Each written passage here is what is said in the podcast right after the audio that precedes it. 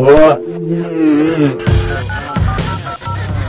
um, so, um, yeah, uh, so, um, yeah, Yeah, shit's real, real, real, real. That's what's up. so, um, so, um, yeah, uh, so, um, yeah.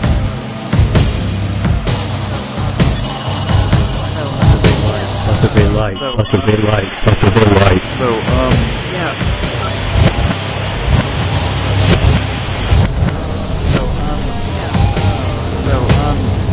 Did I just go So, too far? um, Maybe a little yeah. bit.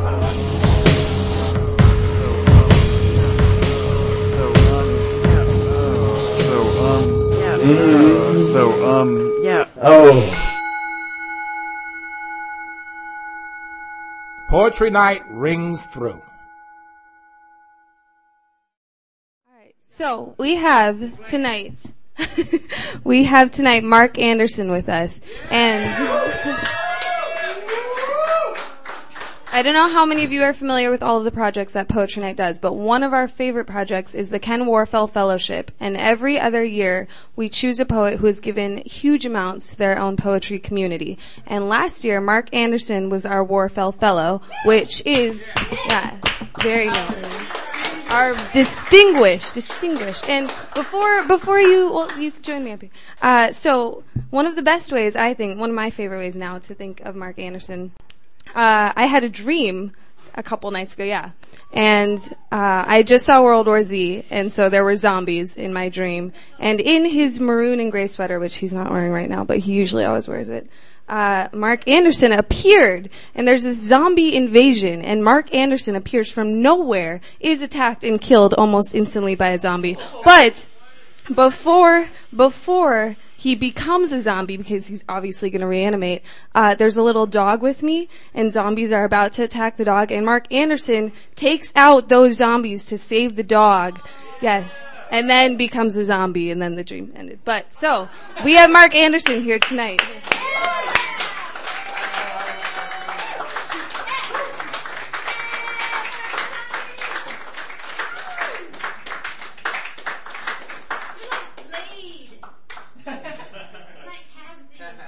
Thank you so much for the warm introduction. Um, I love dogs. I also love zombies. Um, I like zombie dogs best. Um, all right, I'm just going to jump into a poem. This poem is called "So You Want Me to Fall in Love with You." That's the problem with stuffed animals.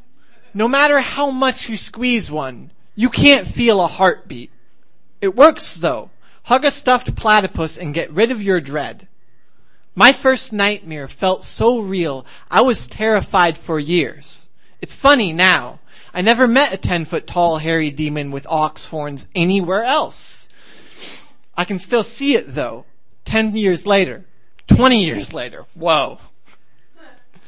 In a dream, I plunged my head under the blankets.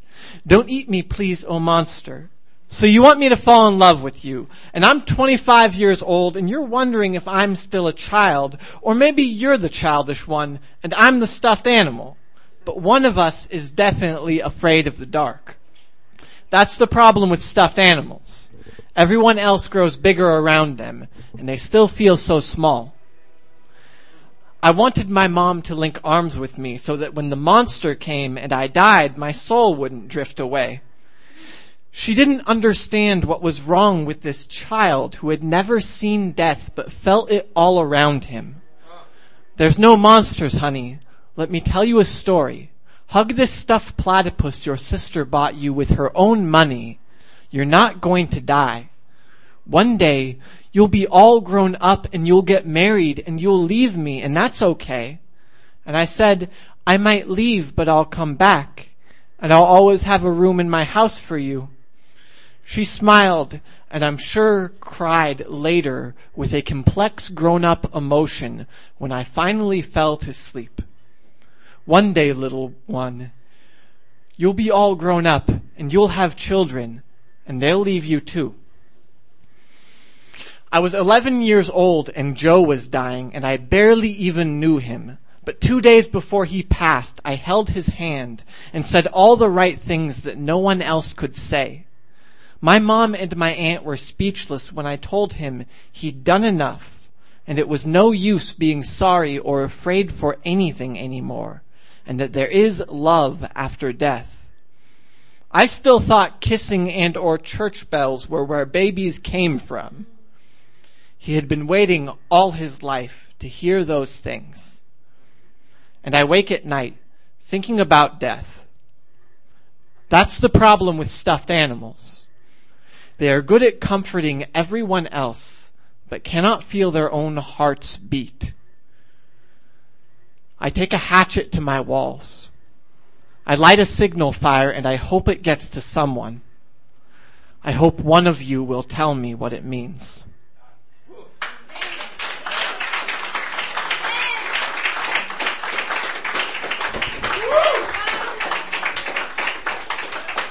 Am so happy to be here with you. I was a little afraid I wasn't going to make it. I took the 2 a.m. bus um, from Spokane um, through Seattle and then up here.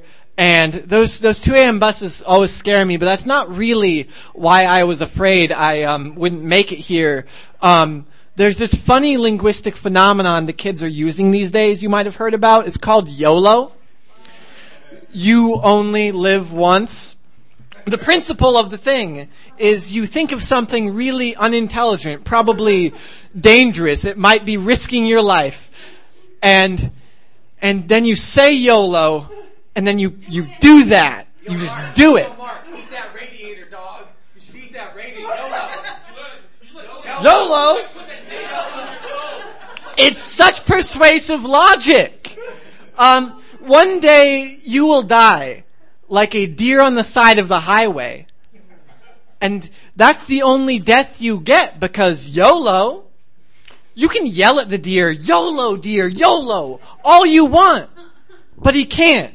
He is already YOLO'd. He can't YOLO in Vermont. He can't YOLO in Disneyland. He can't YOLO in strobe lit dance clubs tossing back shot after shot of fireball. He can't YOLO in the hospital hours later, wondering where his pants danced off to. Remembering very little, regretting nothing.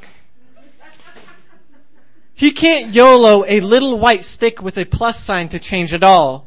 Church bells, divorce papers, a life thrown in the trash like a disposable ring. He can't YOLO whiskey instead of grief. He never was good at grief. He can't YOLO his own funeral. Long chestnut pews collecting holy water for mass.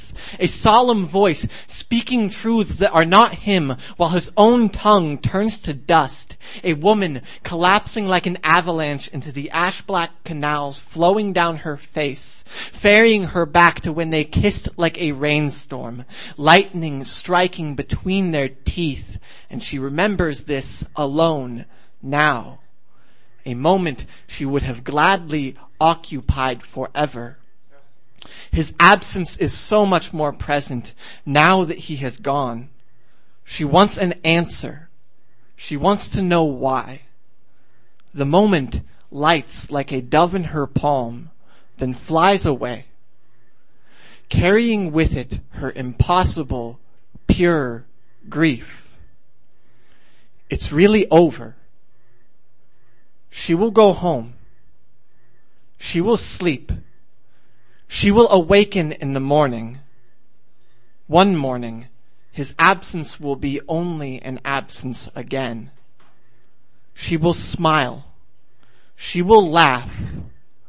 Small moments will take hold of her.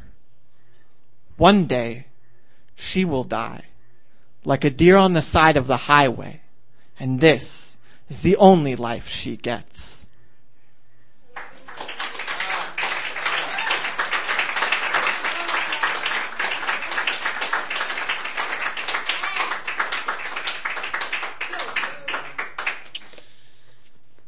Um, most of YOLO. Um, Buy his book. so almost all of these poems are in my book that I'm reading. Um, this chapbook is not a coming of age story. That is its title, and they have it back there for seven dollars. Um, most of the poems I have memorized, but this one I don't. This is called A Reason to Cut Onions. I push my knife through the onion. Again. Again. Again. Down to the heart of it. My eyes solar flare. The world goes underwater. Again through the onion. Again. Again. Again. I'm not crying because I can't cry. I don't know why my tear ducts dried up like an old spice cabinet years ago, and ever since I can't drown the world when I need to. And there are times when I need to shoot tears like a fire hydrant blowing out the inferno of an orphanage set aflame. I push the knife through the onion. Again. Again. It's getting bad. I'll admit it. Again. Again. The knife peels back my layers to a place where everything burns.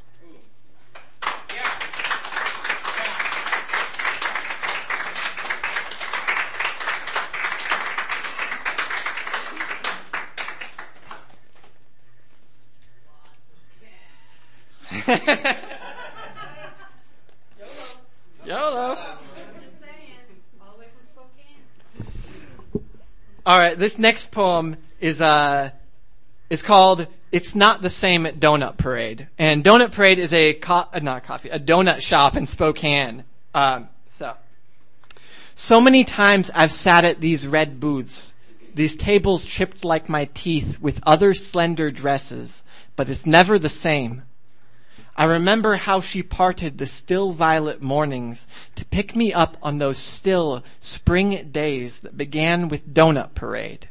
Donuts and coffee, the only light we knew. Her only chance to see the unshaven frame of my face and my worn through jeans before I wore through my fingerprints, shoveling cement from a wheelbarrow like a three-legged dog.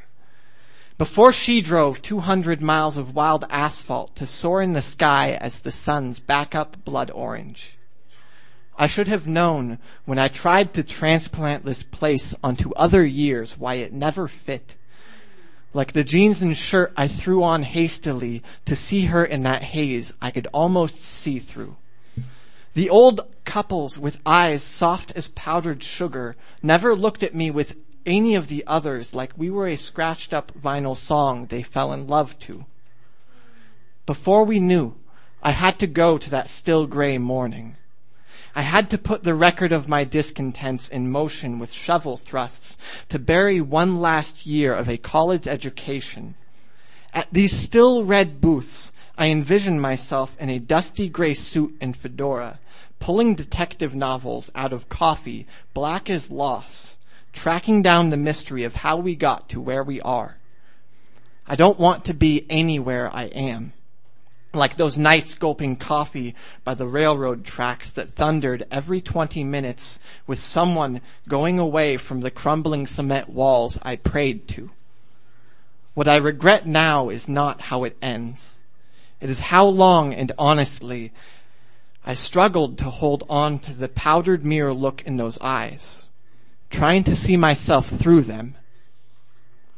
The moment I shut her car door with a pleading thud, holding silent what I want to say, and she drives off swallowing her words, just four days before our first kiss, the rattle of her tires over gravel, leaving me in the gray morning light, tells the story of what is to come.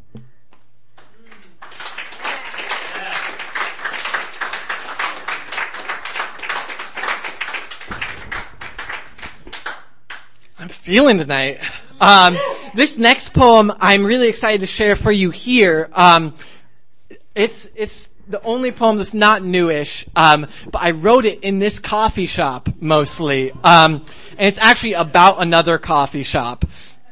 Um, but I wrote it mostly in that corner, and there was like a raised table usually over there, and um, so I don't need sunglasses on. This is a poem for Connor. Connor who I have never met. Connor who I may never know.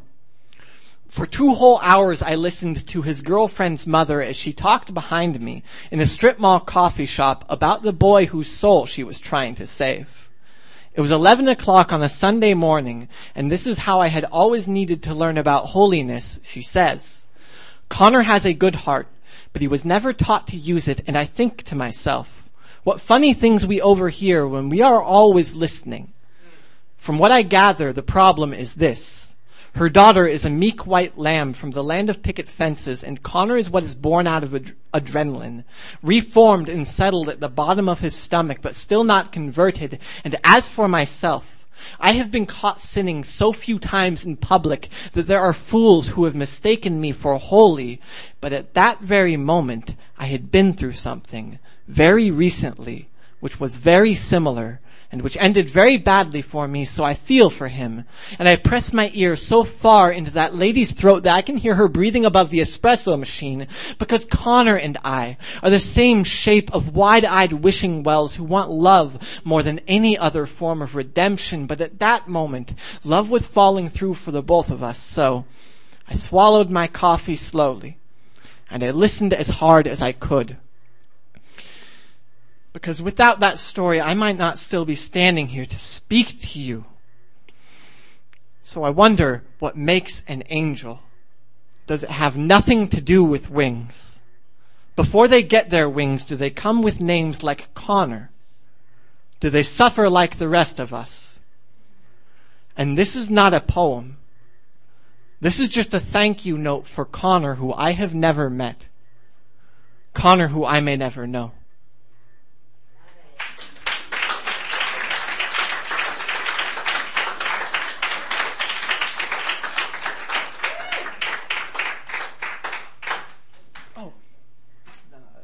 Page one. Um, so this next poem I wrote after listening a lot to Taylor Swift's song um, 22. Has anyone ever heard that song? I don't know about you, but I'm feeling 22. Everything will be alright if you sing better than Mark Anderson. Um, uh, so that presents a certain picture of being 22 that I respect, and I think you know that's a splendid picture. But I had a different story for being 22, and I thought to myself, um, it also needs to be told. Um, this is called Purgatorio. Kurt picks me up way early in his Chevy Cavalier.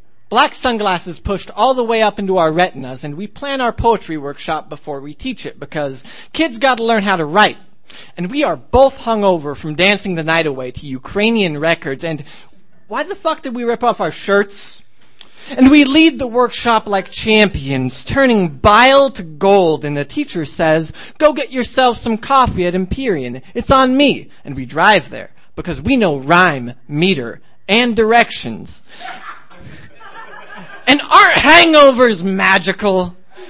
They bring the inside to the outside and everything is too bright. And hey Kurt, why can't I be good at being a human? Hey, let's get coffee. Oh, that's beer. Let's drink it. And Kurt falls asleep. And I think he looks like a beetle. And people ask if he is okay and he is, which is good. Because he is hosting the poetry slam.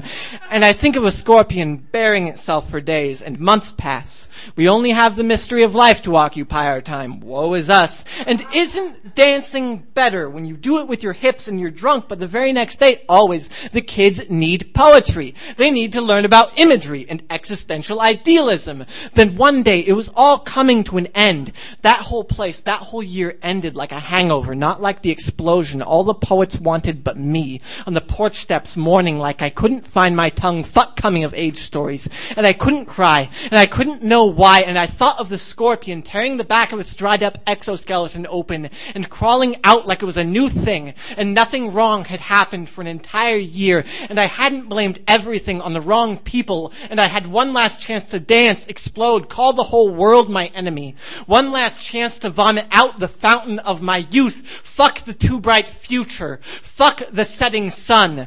Fuck the way all things end, and we end up better because of it like a firecracker exploding inside a closed palm, revealing a new hand beneath.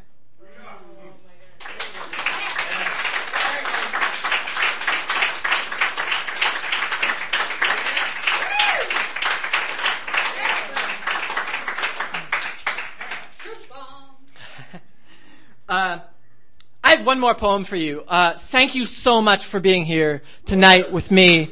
Um, there was one thing I wanted to mention uh, before I I get distracted, and um, the so I'm part of a, a group of people who are planning the individual World Poetry Slam in Spokane, um, which is a huge deal for us, and it's uh, it's a huge deal. It's the biggest individual poetry event of uh, the slam poetry event of the year, and um, it's really great that we finally have it in the Northwest. And uh, it's October 3rd through 5th. Um, you should check it out. Um, I have, and uh, it's going to be amazing. And um, so know that. Um, this last poem that I'm doing, uh, I was actually inspired. I was writing it well, last time Rather Dustin featured at Broken Mike. And um, I was stuck on this poem, and he said, like, maybe if you're stuck on a poem, try using like a repeated word. I can't remember what that technique is called. You use it in your anaphora, yeah, like in your skin poem. All right, yes. This poem is called Rain.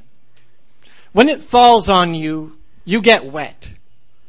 Rain. It is made of water that also fell on the dinosaurs. It is made of water that composed up to 60% of their dinosaur body mass.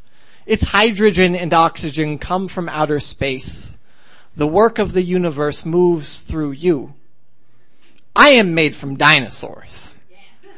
Rain, like an Old Testament prophecy when I rode the bus to Seattle, thinking about lust so intensely it felt like fever. Sideways sawed off shotgun rain. I wish it were just raining frogs rain. Rain that made me want to burn my birth certificate for warmth when I buzzed the door to her apartment, carrying all of Puget Sound in my coat like a drowned terrier with big blue eyes. Blue like rain eyes. Rain. It is basically the same thing as the water vapor trading space between our lungs and the heavy air of that room where she laughed at every joke, and I spilled my drink across her floor, rain. Funny how my heart didn't break that night. Funny how it didn't even bruise. Funny how the rain fell in such small drops, a thick gray cloud over all of Washington as if it knew, rain. It is hard to tell if you are crying in the rain. It is hard to tell when heaven falls if you are really being washed clean or are you just getting wet. It is hard to tell if heaven is up there. It is hard to tell when someone makes a religion out of tears if they are crying out of happiness. Rain. Of course, after she left in the dark downpour, I heckled policemen that I was president of the United States of America and required police escort. What would you do if the rain was falling that hard and you couldn't tell what you were feeling? Rain. It is like love because it is composed of tiny particles that are both attracted to and repulsed by one another. It is like trust issues because it chooses to fall rather than linger in an uncertain heaven. Rain. It composes 60% of our body mass. The matter it is formed from comes from outer space, was formed in the Big Bang. We do not know where the Big Bang came from. The universe must have had some massive trust issues. It must have had a dirty, dirty heart and so much love to make all this rain and all these tiny eyes looking up at it to watch it wash itself clean. Rain. When you hold the universe inside of you, you get wet. Thank you. Thank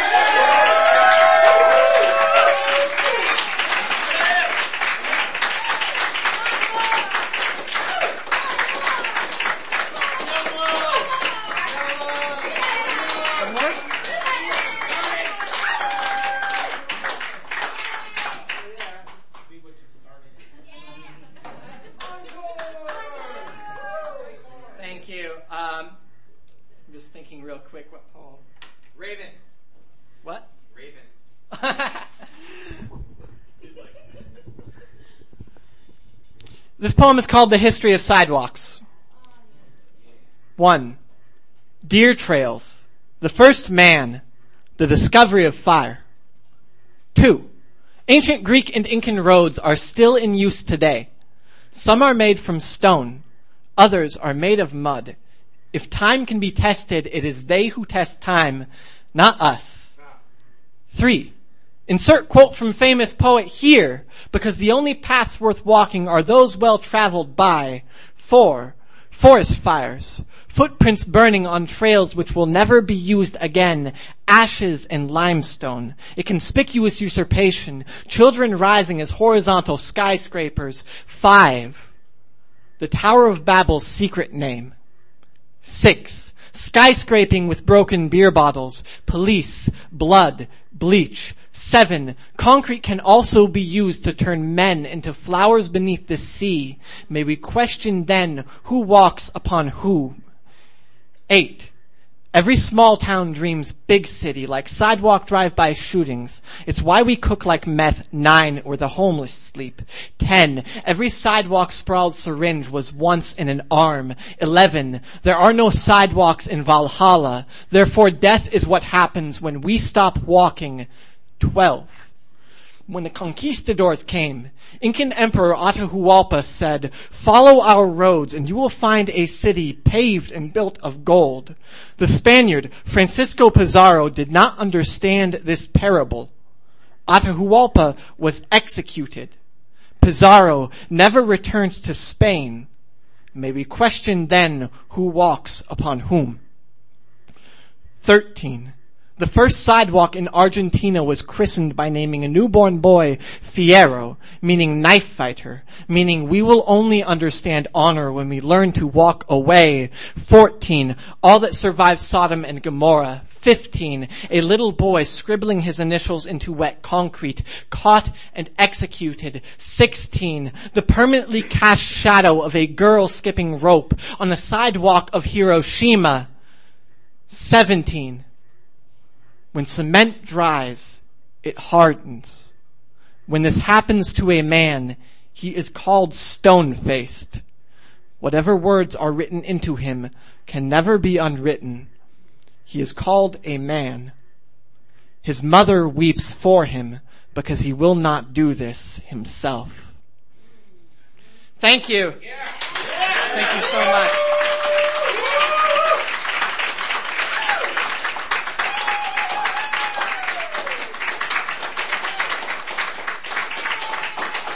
All right, that was Mark Anderson. Let's give him another hand.